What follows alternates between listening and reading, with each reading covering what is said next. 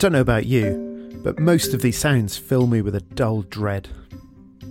When I started climbing, you used to be able to head down to the Vickers Field in Pembrokeshire, and there was no problem with just switching your phone off. There wasn't any signal anyway. These days, I can check my emails and actually get work done at the crag. It's horrible.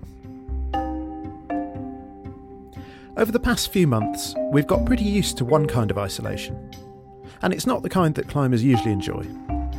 We're so connected now, all the time, that the other kind of isolation is hardly possible, even way out in the mountains. And I quite like spending time on my own.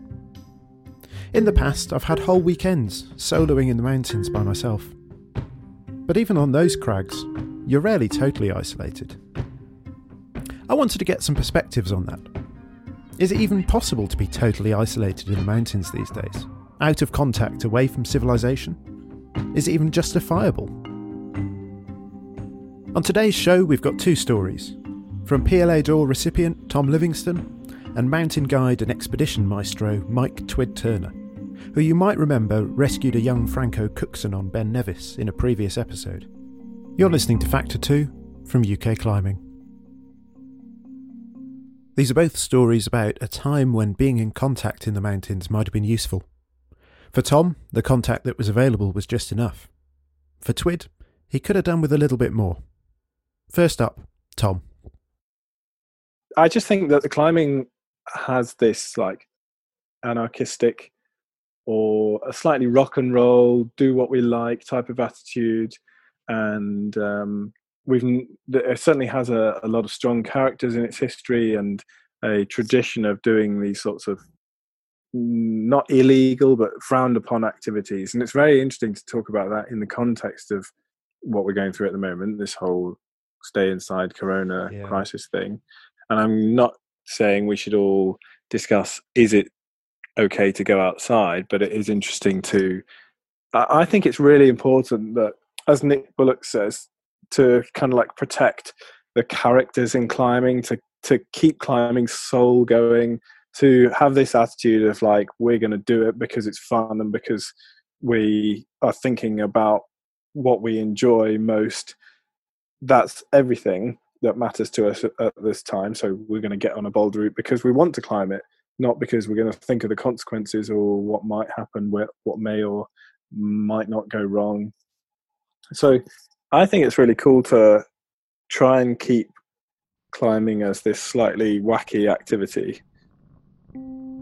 Basically, you can be rescued from a, many, many places these days. I don't know if it's everywhere, but for example, in remote Pakistan. But it's annoying that it's changed my mind slightly, and now, like, I like going outside and going on expeditions without phones. I like I don't take my phone when I go trad climbing, for example, because it's nice to get away from everything. But then, is it irresponsible just to go to these places without any form of communication? And I guess the answer is yes. It's irresponsible. We should all be carrying them because to not carry them is kind of negligent and, and inviting much worse consequences should you need to call a rescue it's interesting. There was a really cool uh, interview with Rolo Garibotti, who spends a lot of time in Patagonia.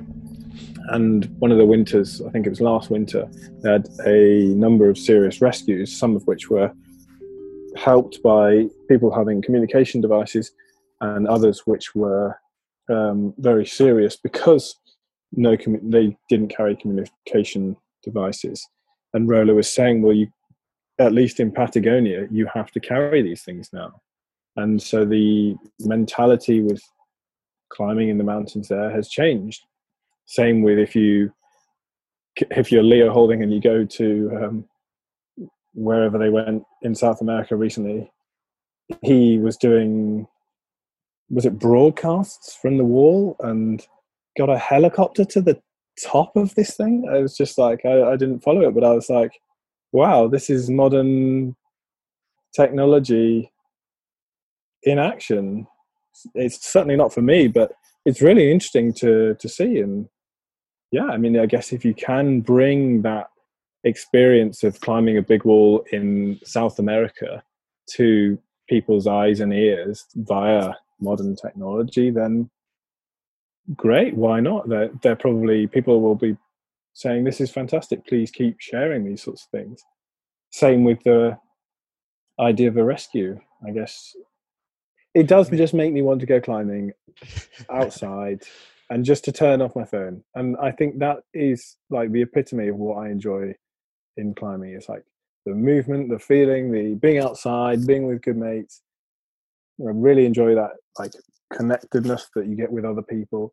But it's just really interesting that I also just want to be like, okay, I'm going outside. I don't want anything to do with this because it's I can see it's fine for some people, but it's just not for me. So thanks very much and see you later. Weird.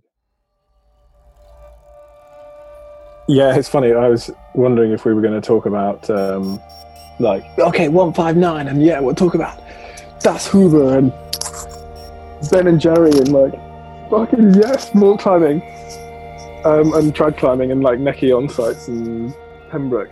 But instead, we're talking about what does it mean to be a rebel in today's society? I think this question of what's too much is always interesting in climbing. If you can be rescued from anywhere, that makes some places a lot more accessible. But it does seem to take away something from the point of exploring. If you've listened to this series, you might have got the measure of me as a fairly morbid individual. I'm a big fan of dystopian literature. One of my favourites is Aldous Huxley's Brave New World. In it, society is presented as having two destinations. One is the technological utopia. The people are apparently happy, but no one's really free. In the other lie the savages, religious, riddled with illnesses, but appreciative of beauty and freedom. In one famous scene, John, born in savagery, tells the world state's leader, I don't want comfort. I want God. I want poetry. I want real danger. I want freedom. Both worlds encapsulate a different kind of madness. Huxley said he regretted not presenting a third option, the one we all inhabit, where the boundaries are blurry, but real life exists. I sometimes wonder about this with climbing. Every time a new invention comes out, and makes the sport a little safer? Are we actually moving towards that insane utopia, removing all of the real adventure? But the flip side of this is deliberately accepting risk and avoiding things which could mitigate it, like we saw with Neil Gresham on the Indian face in the last episode. That also seems like madness. Much as we want the isolation, being in touch can be pretty useful, especially if, say, you fall in a crevasse on the descent from a new route on Koyo Zom in Pakistan. Pressing the button for a rescue looks like a pretty good choice then. Came back home to my parents' place and like all the relatives were there at Christmas. And suddenly it was like not not well, everyone was very interested in oh, what have you been up to, sort of thing. But suddenly there was this thing that they also knew about, and it was an accident, and it was a negative portrayal of climbing rather than whatever you're doing is climbing and that's positive there was suddenly this negative thing that they could be aware of. And of course like your family are very supportive and stuff but they always would like give you a hug at the end and be like be safe and you're like i am trying to be safe. But it was just like this this like expectation that one day you'd have another accident or like there's just a, that change of how people viewed you perhaps and that's it's that effect on others that makes you or really makes you real in the boldness for example?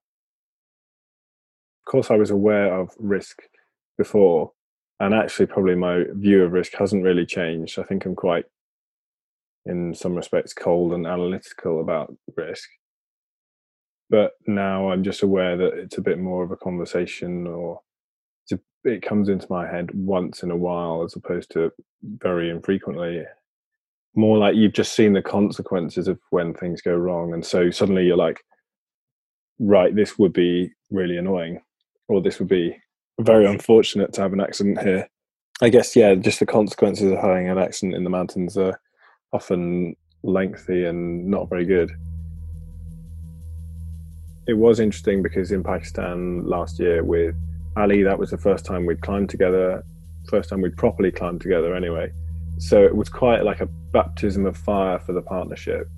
I think Ali's got a very strong head, both in terms of like mind and thankfully he didn't get a worse head injury because in the grand scheme of things it sounded like it was quite a minor head injury well i don't know it, it basically seemed like um, yeah ali has got a tough mind a tough head and so i was like very grateful for that I just tend to like think about it and be like, oh well, it will really be bad to get in, to have an accident here. Let's try not to have an accident here. And okay, these are things we can deal with. These are things we can do if we do have an accident. So like, I just kind of process it and then move on, I guess. But I remember when Pete Graham and Ben Silvestre went to the Revelation Mountains in Alaska, they said they set up their tent where the ski plane dropped them on the glacier and then they were just like struck by the isolation and they were like one day they'd ski a little bit and then come back to camp and then the next day they'd ski a little bit further and then come back to camp just like slowly expanding their comfort zones. And uh, i don't know yeah maybe just because i've gone with a often gone with a really good partner like Uisdean, for example or my two slovenian friends. But it just seems like we're kind of having fun and messing around and well not messing around but you know there's always this like light attitude or uh, light uh, atmosphere. And so you're like well okay well we're stuck in the middle of nowhere but let's not have an accident or let's try and avoid it. And worst comes to worst we'll just call the ski plane and get the ski plane back i remember being in my late teens early 20s and even walking up to ben nevis in winter being like pretty scared about what could happen. We could fall off, or we could like some gear could rip and stuff like that. Just going in quite a quite a weak mind or whatever. I don't know, like a quite a susceptible mind and thinking of all the things that could go wrong and definitely being intimidated by the scale of things. And I think I must have felt a bit of that in Alaska as well on my first trip. But now I guess perhaps it's just familiarization. You know, it's a bit like soloing. You'd never jump on a hard route eh, on like solo it, but if you do a bunch of routes to warm up to it and you kind of get your head in the right space, then it's a, a possibility. So perhaps it's just being more familiar with the environment or just knowing that I will feel isolated in in wherever if I go to one of these places. Once you know you're going to feel like that, then when you do feel like that, it, it isn't such a surprise. Perhaps it is easy to be like, well, let's view things in a positive way. Let's take every experience as a beneficial experience. But for sure, like when I've spent thousands of pounds and months of my life getting ready for something, and then you you get there and for whatever reason you aren't able to climb something and you've lost racks worth of gear and you've been training for ages and you really want to do this thing then it sucks of course yeah it would be um, you'd be painting it in the wrong light to um, say otherwise but for sure it's easy to also frame these things um, in the only way that we know which is also which is the fact that if you go to the top of something, then it's the end of the climb, just like how Hazel was so close when she had that attempt on that, that go on magic line and um, fell off like one move from the top or something. But still, we draw that we draw like the finish line, as it were, as the top of the route. So um, there's such a small difference between like dropping the last move and actually clipping the chains, but yet it's it's the it's the thing that we define it by.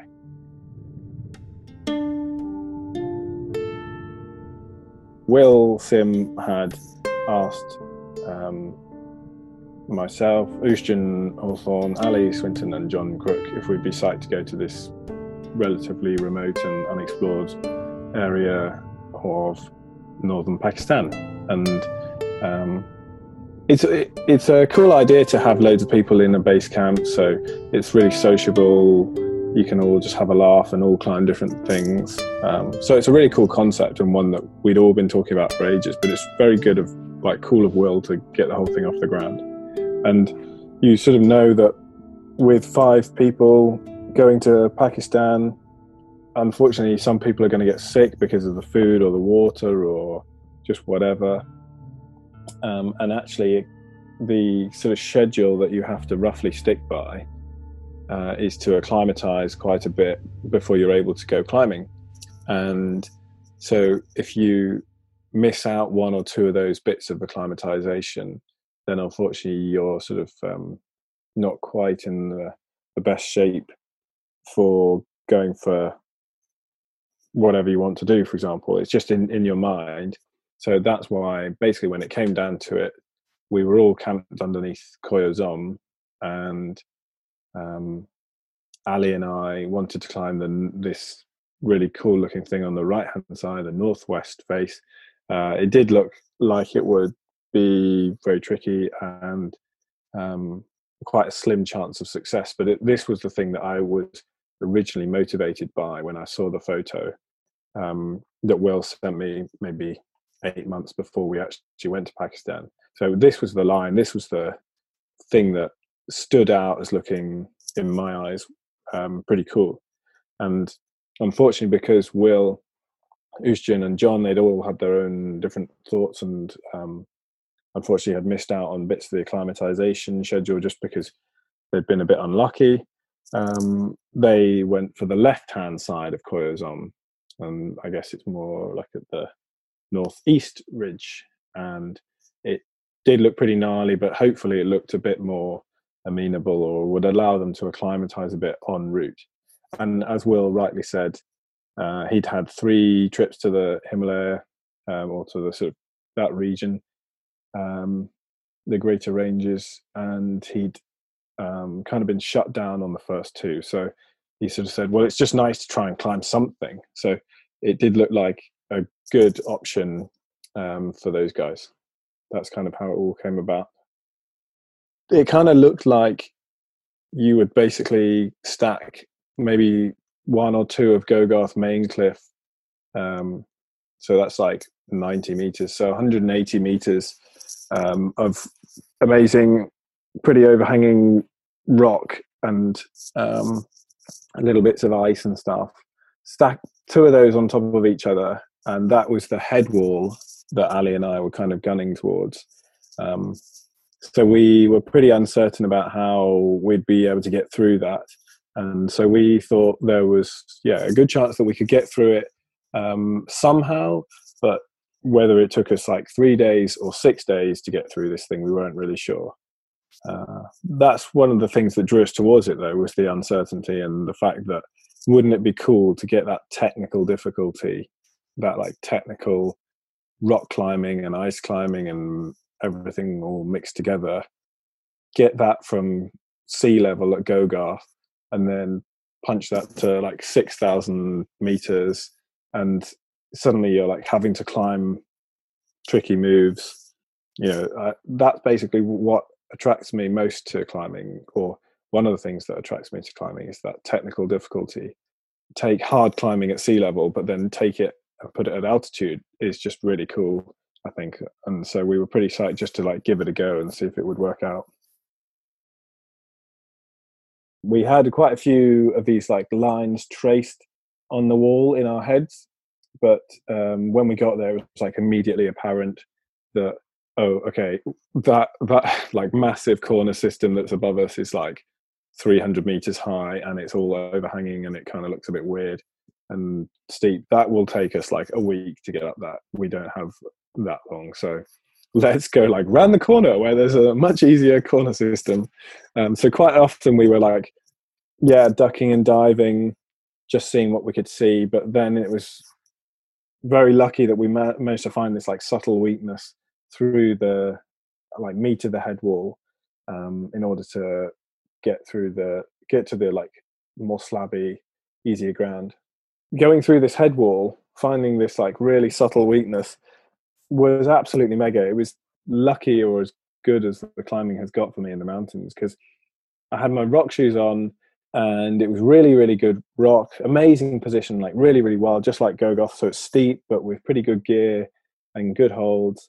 You're at 6,200 meters. The sun's come round right in the afternoon, evening.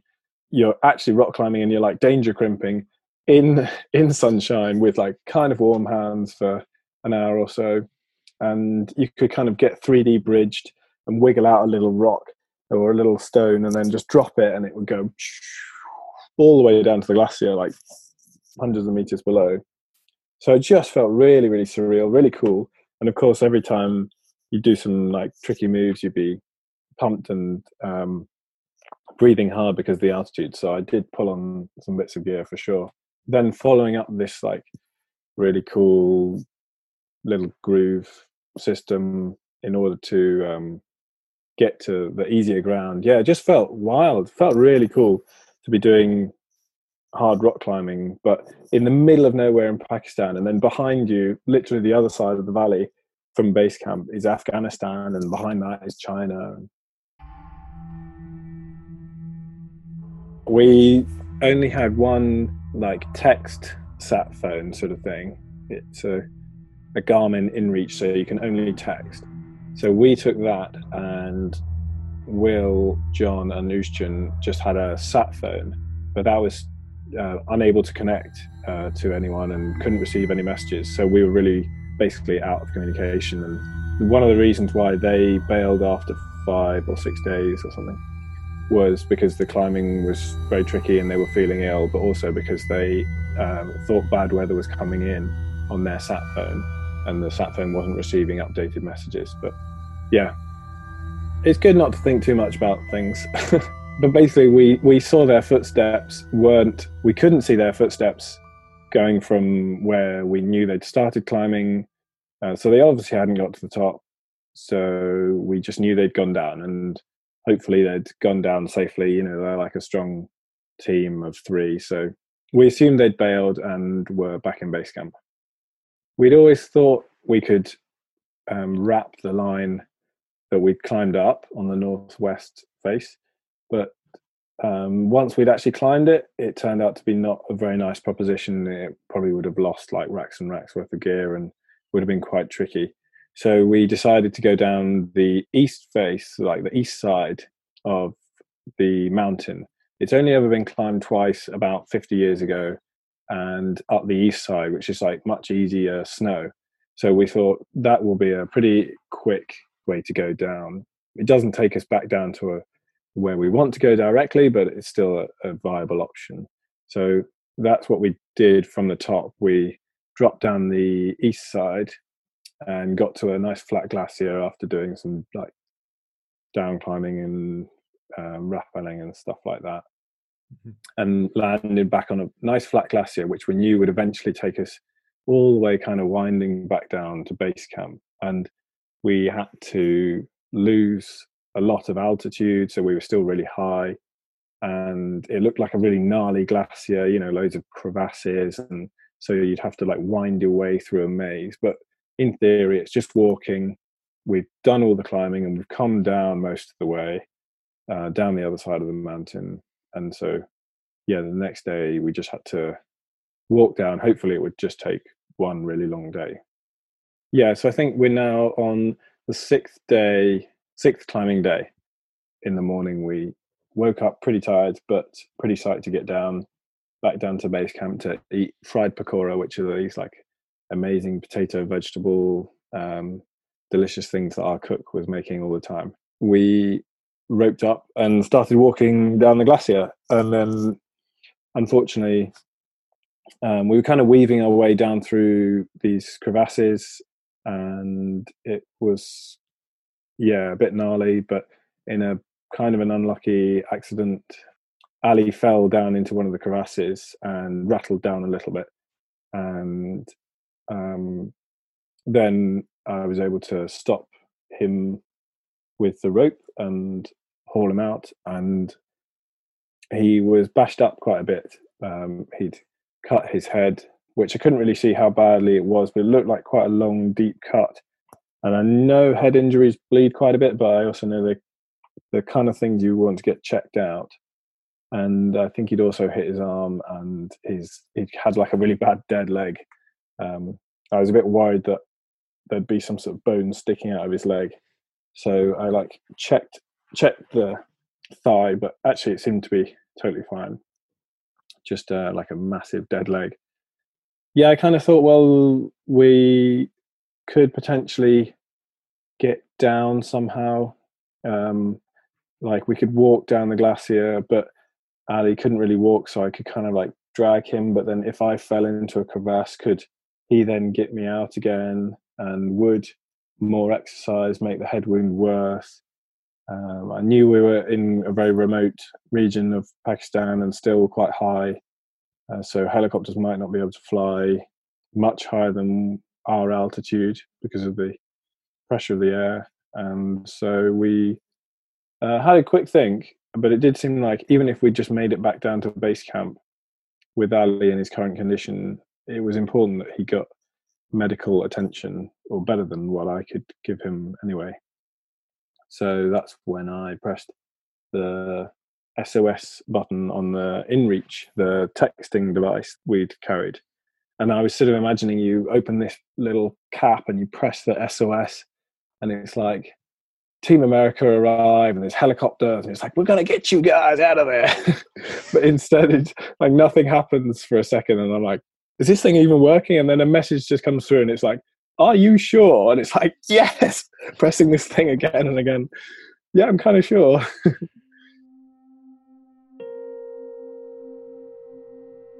we were under the impression that the helicopters, uh, the Pakistani army, could rescue us quite quickly. But due to a number of logistical errors and miscommunications and things like that, we waited during the first day and like I said, Ali's got a very tough head, so he was in quite a bit of pain and doing okay, but he was conscious throughout everything. Then by the afternoon, sort of as night was falling and the temperatures were dropping, it was like the helicopters are definitely not coming today. So that was a bit gripping because I'd kind of put the tent up and put Ali in the sleeping bag throughout the day, but then it was like, right, well, we're actually going to have to spend the night here, which is not our idea of fun because all we wanted to be doing was eating fried pakora in base camp. And so we put the tent up properly and got into our stinking double sleeping bag, which we'd been using for um, quite a while. I have limited medical experience, but I knew his uh, head was uh, no longer bleeding, and so I knew that he wouldn't sort of like bleed out or anything like that. But I also knew that um, people can die of stress or shock, I suppose. And I guessed he might have been going through both. I suppose the the real indication was that his condition deteriorated quite a lot in the first half of the night. That was yeah a bit gripping, but then um, thankfully through lots of like keeping him warm and asking him loads of shit questions. He, yeah, by the sort of early hours of the morning, he was in pretty good shape. Yeah, I just did everything that I'm sure Ali would do for me and that we would all do for our mates and just try to keep him talking and keep talking to him and keep him warm. And we didn't really have any water and we had a few bars left. So just like give him what little we had and um, just look after him throughout the night. It was a bit gripping at times um, because of the altitude. You naturally kind of you lose your natural breathing rhythm, and so you'll almost pause for half a breath, but then have to do a really deep breath just because your body's like, "Whoa, I need a, I need air right away." And so Ali would sort of slow down into this uh, breathing rhythm, and uh, then I'd be waiting for his breath and I'd give him a nudge because nothing would happen. I'd be like, Ali, breathe. Um, but yeah, anyway, it was, uh, yeah, like a very long night. I was really grateful to have the, t- the texting phone um, because Ruth Bevan, so this is John's uh, wife was a doctor and was really, really helpful in giving me medical advice. And John Griffith was kind of coordinating everything and keeping us really motivated or keeping us optimistic. It's important, I guess, to remember that just because someone says they can contact you in Pakistan and they can, in theory, rescue you, doesn't mean that they will be able to. Ali and I were waiting for something like 28 hours or something for these helicopters to arrive, and probably eventually they would have. But uh, if it's a time pressure situation, if Ali was any worse, I would have been very concerned, uh, or even more concerned, I suppose. The helicopters in Pakistan, for example, just as a funny story, they take a regular helicopter and then they basically remove the engine and soup it up um, they like change all the gear ratios so that this helicopter will be able to fly in such high velocity uh, with the rotors so that they can generate enough lift just to fly at altitude. And they said that this is basically not a sensible thing to do for a helicopter. If this was a car, they'd be like, do not drive this car. But because of the environment that it's operating at, they need to basically like tear up the rule book on how a helicopter should work and then uh, somehow it'll be able to fly in these higher altitudes. So it's not exactly like a super safe thing. And there's often, well, there's always two helicopters that fly in Pakistan in the mountains. And I said, when we got down, uh, why have you got two? And they said, well, if first helicopter crashes, second he- helicopter is new rescue helicopter. And you're like, oh, great. There's a whole new can of worms here about what lengths people should go to to rescue you. In Tom's case, it was relatively straightforward, and he would like to point out that this is the only time he's been rescued, and he intends to keep it that way. For a more troubling case, it's worth reading Bernadette McDonald's excellent book on Tomaž Humar, who was plucked from the Rupal face and Nanga Parbat in 2005. And it was only due to his government connections that the rescue was enacted at all. Anyway, on to a more light-hearted tale.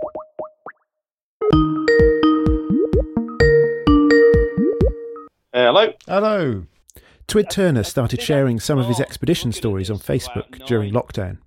So I got in touch to ask him about one of them an early trip to Alaska. He and Stuart McAleese ended up stranded at the Kichatna Spires for more than two weeks, going slowly crazy. I just realised I quite like the isolation. You know, it's it, for me the classic one is Patagonia. Everybody wants to go to Patagonia. They all think about going to Chaltén, and and really, what they're doing is they're going sports climbing around Chaltén and going and drinking beer and eating pizzas, and then the weather goes good, and they all run to the hills, goes climbing. Well, that to me is like that's like going to Spain or Greece. You know, I, for me, I like going and being in the mountains and absorbing that kind of the wilderness and the kind of remoteness, and just feeling like it's you in the mountains. Then you make decisions based on how you feel, the group, the weather, the route and it's a very different kind of experience, and um, it's quite nice being cut off. So I, I, don't like it when as you're really connected, and um, it, it, I think it changes the dynamics of what you're doing, um, changes your decision making, and and also I think people they don't detach from from their their kind of home life. They just they stay connected, and then all that baggage stays with you instead of actually sort of like trying to put all that kind of what's happening at home on the shelf for a bit and then just focus on the climbing. Yeah, it's I, I, I, for me, I like that remote feeling and being almost cut off. It definitely helps. You know, I was a mountain guide, and people would come to the Alps, and you'd sort of go into the mountains, and there'd be, you know, most of the time you, you didn't have phone signal. In fact, we didn't have mobile phones. You know, there's no internet, and now people they get stressed if they go to an alpine hut and they don't have internet or the phone signal, and it's like, you know, it's kind of like having another person with you that's there that that isn't there and um, i see it in I, you know i see people they can't disconnect it's not a kind of it's not that they have to be connected it's just that they're kind of addicted to it and it's like society sort of like made people reliant on a technology. It's really interesting. It's quite rare that people just like to just completely like just switch off. And I've seen it with young, a lot of young people. They they they they're so connected with social media that they they struggle to kind of like stop in being involved with that you know their kind of like their their their um, their life on social media and actually interact with the people you're with.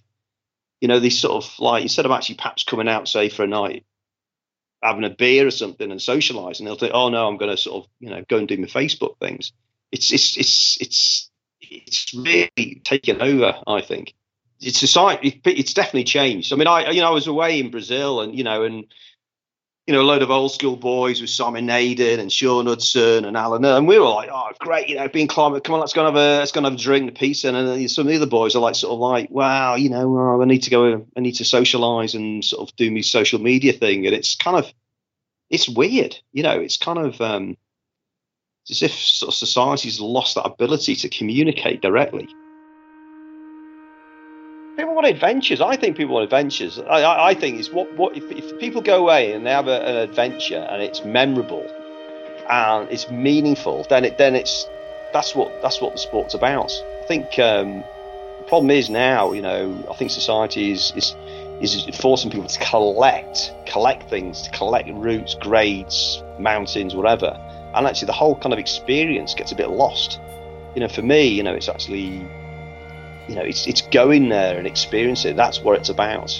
Um, I mean, it's great to read about other people's sort of experiences because it's sort of it's, it's a motivator for me to then go and do my own things. But you know, I kind of feel sometimes we're just notching up things just to sort of to say what we've done. You know, and a bit soulless in some ways. It's all you know. Basically, you know, when you're you know when you're a baby crawling around, you're exploring. You think, oh, what's in the next room? You crawl in the next room. It's like that instinct's there with with us the social media sort of net is just sort of focusing us on on sort of collectibles rather than actually just you know collecting a well certainly sort of having emotional sort of experiences which are you know uh, feels really meaningful. Having an expedition in some ways where you are cut off is is i think is really good. I mean i think it's healthy. I think people kind of almost sort of find themselves.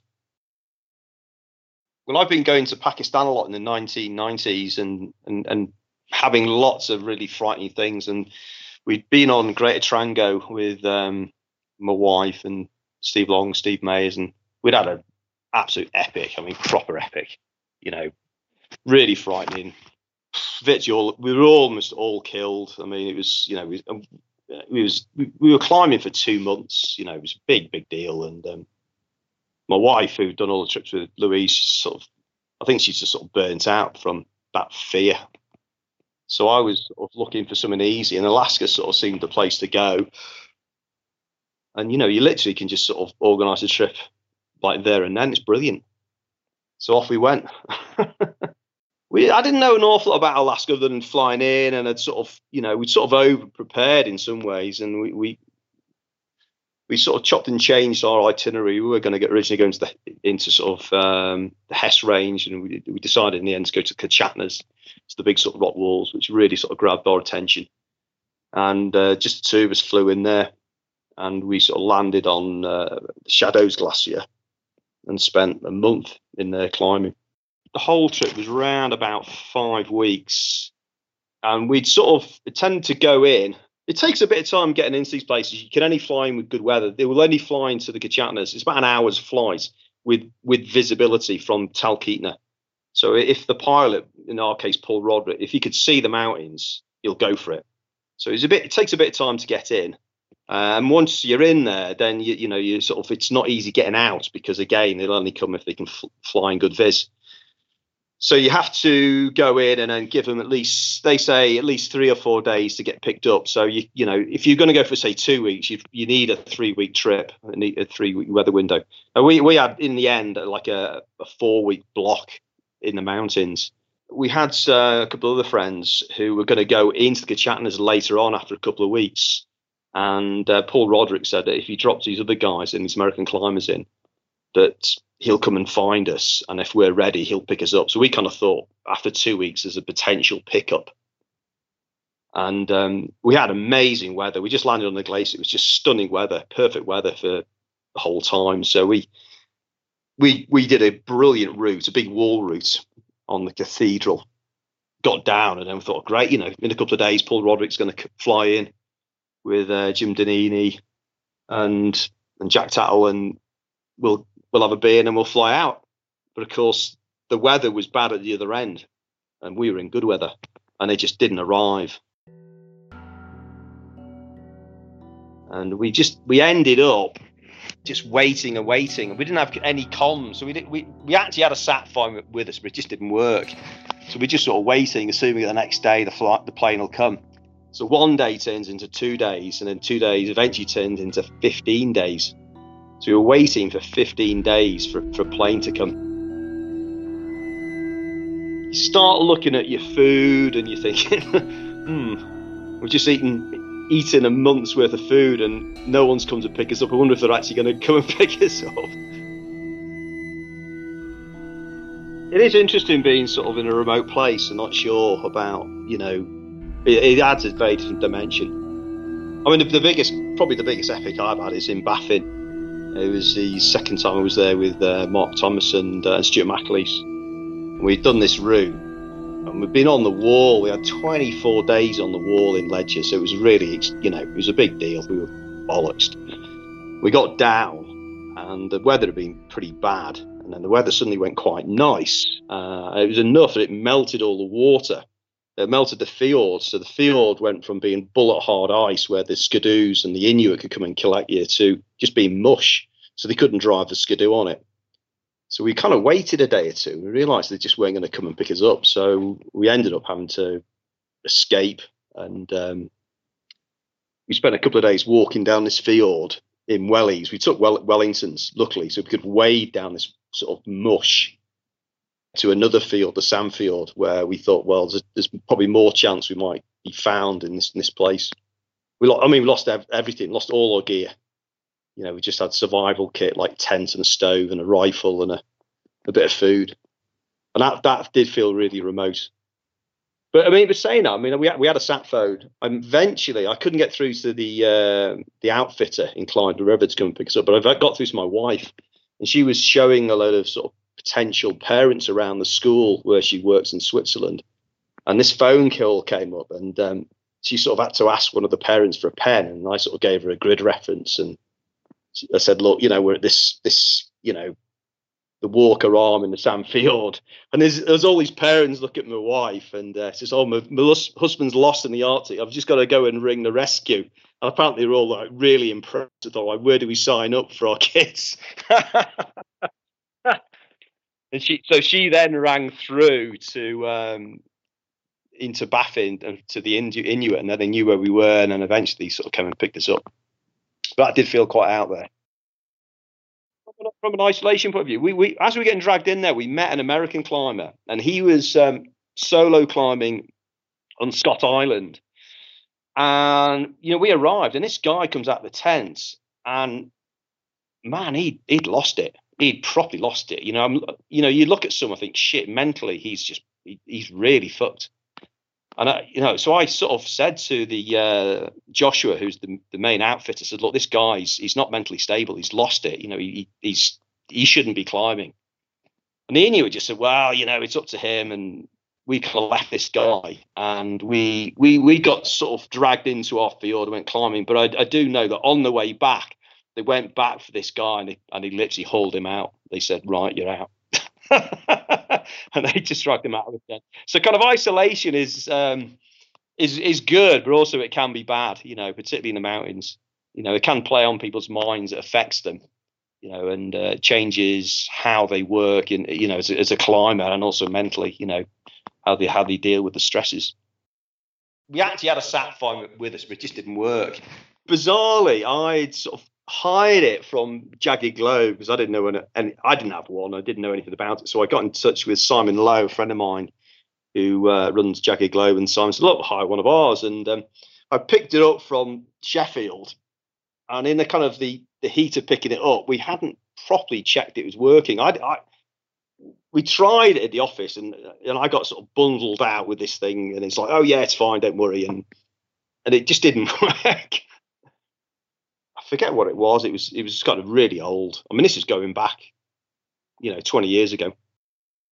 It wasn't on an Iridium system, which is the best system for that for that in the northern hemisphere, in North America especially. Iridium works well. You know, they've got satellites overhead, whereas the is it Global Star, Global Sat, they they have more kind of satellites circling around the kind of uh, the equator, so the angle's low, so it doesn't always pick them up. So eventually, we did get a signal, but we could we could hear people, uh, but they couldn't hear us. We were getting pretty stressed, and at one point, Stuart McAleese is holding this kind of dish above his head, and I'm sort of like ringing, and eventually I ring through his girlfriend, um, Amanda, and she sort of picks the phone up. Well, she, didn't pick the phone up. Bloke picks the phone up, but we kind of realised it was like two o'clock in the morning. So Stuart's sort of holding this this dish up in the middle of this glacier, and he said, "Who's that? Who's that?" And I thought, I don't know. It was a bloke on the end of the phone, and it wasn't Amanda. So Stuart got a bit sort of bit grumpy and sort of like stormed off down the glacier for a day. I didn't see him, thinking it's. Uh, anyhow, it was just a friend who was staying. It was purely. Uh, it was a very innocent sort of thing. Our original idea was to go over a col and climb something else from the Shadows Glacier in the Kichatnas Spires. But the cols are super loaded and are really avalanche prone, so we decided not to bother. And we sort of literally stopped below this beautiful pillar um, on this mountain, and we didn't really, you know, we hadn't even thought about this peak, but it was like, wow, let's do that. And it's just there, and it was brilliant. To, to get onto it, you had to got some steep snow and cross a bit of a gully, and then you got to this big, big wall, and we sort of like we we hauled a portaledge up there. And we just generally had a nice time climbing, hanging out on the face what I will say is that we had a very close shave on the approach. You know, we were sort of hauling a load of kit up to the base, and we both got a bit spooked with the the temperature and and then sort of the, the state of the snow, and we just got to this point. Thought mm, we're going to turn around and go down. We'll come back later when it's colder. And by the time we sort of slid down this slope, just a matter of minutes, we got to the bottom. We turned around, and the whole thing had avalanched. You know, so gut feeling and the experience there, like saved our bacon. We would have definitely been in an avalanche. So it did, it did feel quite hazardous. But once we're on the rock, it's easier and it's safer. I think we had about a week up there uh, from memory. You know, we sort of had a portaledge camp and a bivvy. And uh, yeah, I mean, it just takes time, you know, sort of, you know, you get some some pictures. You might just do one picture a day sometimes because of the, you know, the, the technical difficulty of it you know, it can be quite slow big wall climbing. People sort of seem to think, you know, you do hundreds of meters each day. It's not always the way, you know. Yeah, I mean, it's funny. I mean, at the time, I mean, that year, earlier that year, I'd, I'd climbed the nose with Louise in a day. And then we're sort of big wall climbing, and it's like, you know, inching your way up. it was good. It was good crack, actually. It was great fun. Um, it's a beautiful wall it's first been climbed by I think Andy Embick and a few other Alaskan climbers, and they'd done a sort of a route further right, and we ended up sort of joining the top of their route high up. Um, we didn't know this at the time, but eventually we sort of I found a pit up like really high up. I thought, "Fucking hell, someone's been here." Uh, but the you know mo- the chunk of our route was was a new route. I mean, it's really remote. I mean, you you you, when you, you go you go to Alaska. I mean, I've done 15 trips to Alaska, and you go to Alaska and you're in Talkeetna, where everyone's sort of bouncing out to go into the mountains. Most people go into Denali to climb Denali. They're all going, "Oh, you're the mountain," and I go, "Well, you know, in Alaska, there's thousands of mountains." And and you, and you talk to lots of experienced climbers, and they've never been to the Kichatnas. You know, it's like sort of, it's a bit like saying, "Oh, you're you're a rock climber in in in the Lake District, but you've never been to Glencoe. You know, but you think at some point you might go to Glencoe, but they just don't go out there. It's just got this sort of aura about it of bad weather and, and conditions. It just keeps people away. After three weeks, we started getting into our kind of pickup period where they said, "Oh, we're going to we'll come and pick you up." And the, in the end, they came in on the, the last possible day that they could have. You know, so basically, when you, you give the uh, the um, the pilots a date, said, we want to pick, pick up earliest on this date, and our last day is this day. And he literally came in at midnight on the last day that we, we could actually get picked up and then catch your flight home. We were looking at, to be honest, we were sort of looking at walking out, we, you know, which is real epic. You know, another day or two, we were sort of literally just going to try and pack up and walk out from the Kichatnas. But you can't, you can't walk out to civilization. You walk out for about a week and eventually get to a disused mine where I think there's a telephone and there's a, and there's a possibility that you might be able to flag down a plane. but you know, it's a pretty, um, it's quite a big deal. You, you can't get across the rivers. There's massive rivers coming out of the mountains, so you, you know, you, it's just not possible to walk out to a, a Pizza Hut. you have to um, flatten the snow for them to create a runway, uh, not for the landing, it's for the taking off. So they got a bit of pressure they can push down on, on the harder snow. So during our sort of lockdown period for 15 days waiting for pickup, we we built the best runway they've ever seen in Alaska. So it was like it was like oh we'd had everything. Well, we, were, we were pretty desperate. We'd even got this bad that we'd piled any cardboard we had in a little pile, and if a plane went overhead, and um, and every day a plane would go overhead, but it'd be kind of like you know thousands of meters above us. It, it would set this cardboard off and would sort of wave and we had SOS stamped out in the snow, you know, just hoping somebody might see something. But I mean, you know, no one's going to see that from from high up. I think even if you're in a small plane, you're flying quite low over the glacier, it's hard to see it. I was amazing. I mean, we were we were actually going a bit crazy. I mean, we called a route off the wall bonkers because we were really we were kind of slightly losing it. Um, we were constantly listening for like slight whine like a little wasp whine of the Cessna plane coming in, and we sort of like sit up. Do you hear that? Oh, I can hear it. And of course, there wasn't anything. We called it Cessna ear. So we were lying. Uh, we'd given up for this day. The tent was about two meters above the glacier. On this, it was on this mound of snow, and so the tent was on top of this mound of snow. And the glacier had melted all around us. It was just bizarre. And we were lying there about midnight, and we heard this like oh, this whine, and we thought, oh god, yeah, it's just Cessna. And the next thing, it got louder and louder, and then literally Paul Roderick flew just a few meters above the above the tent. The tent just was virtually taken off. we were fucking out of that tent as fast as you could get. Imagine it was like Thunderbirds. Boom, you know, we were in our mountaineering boots.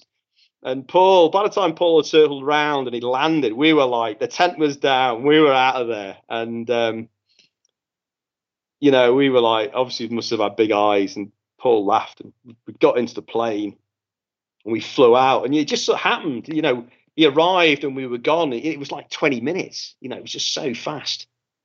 And we flew into Talkeetna and the World Cup was on. And we went into the Fairview, which is this brilliant old pub in Talkeetna.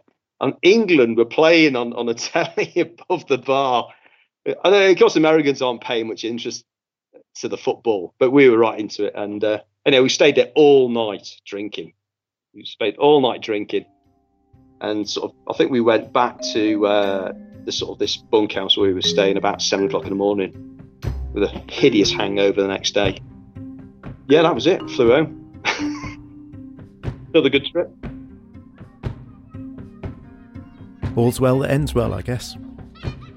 You've been listening to Factor 2 from UK Climbing. I'm Will Treasure. Thanks for listening. Factor 2 is now on Instagram, factor.2, or you can find us on Facebook as well. Thanks.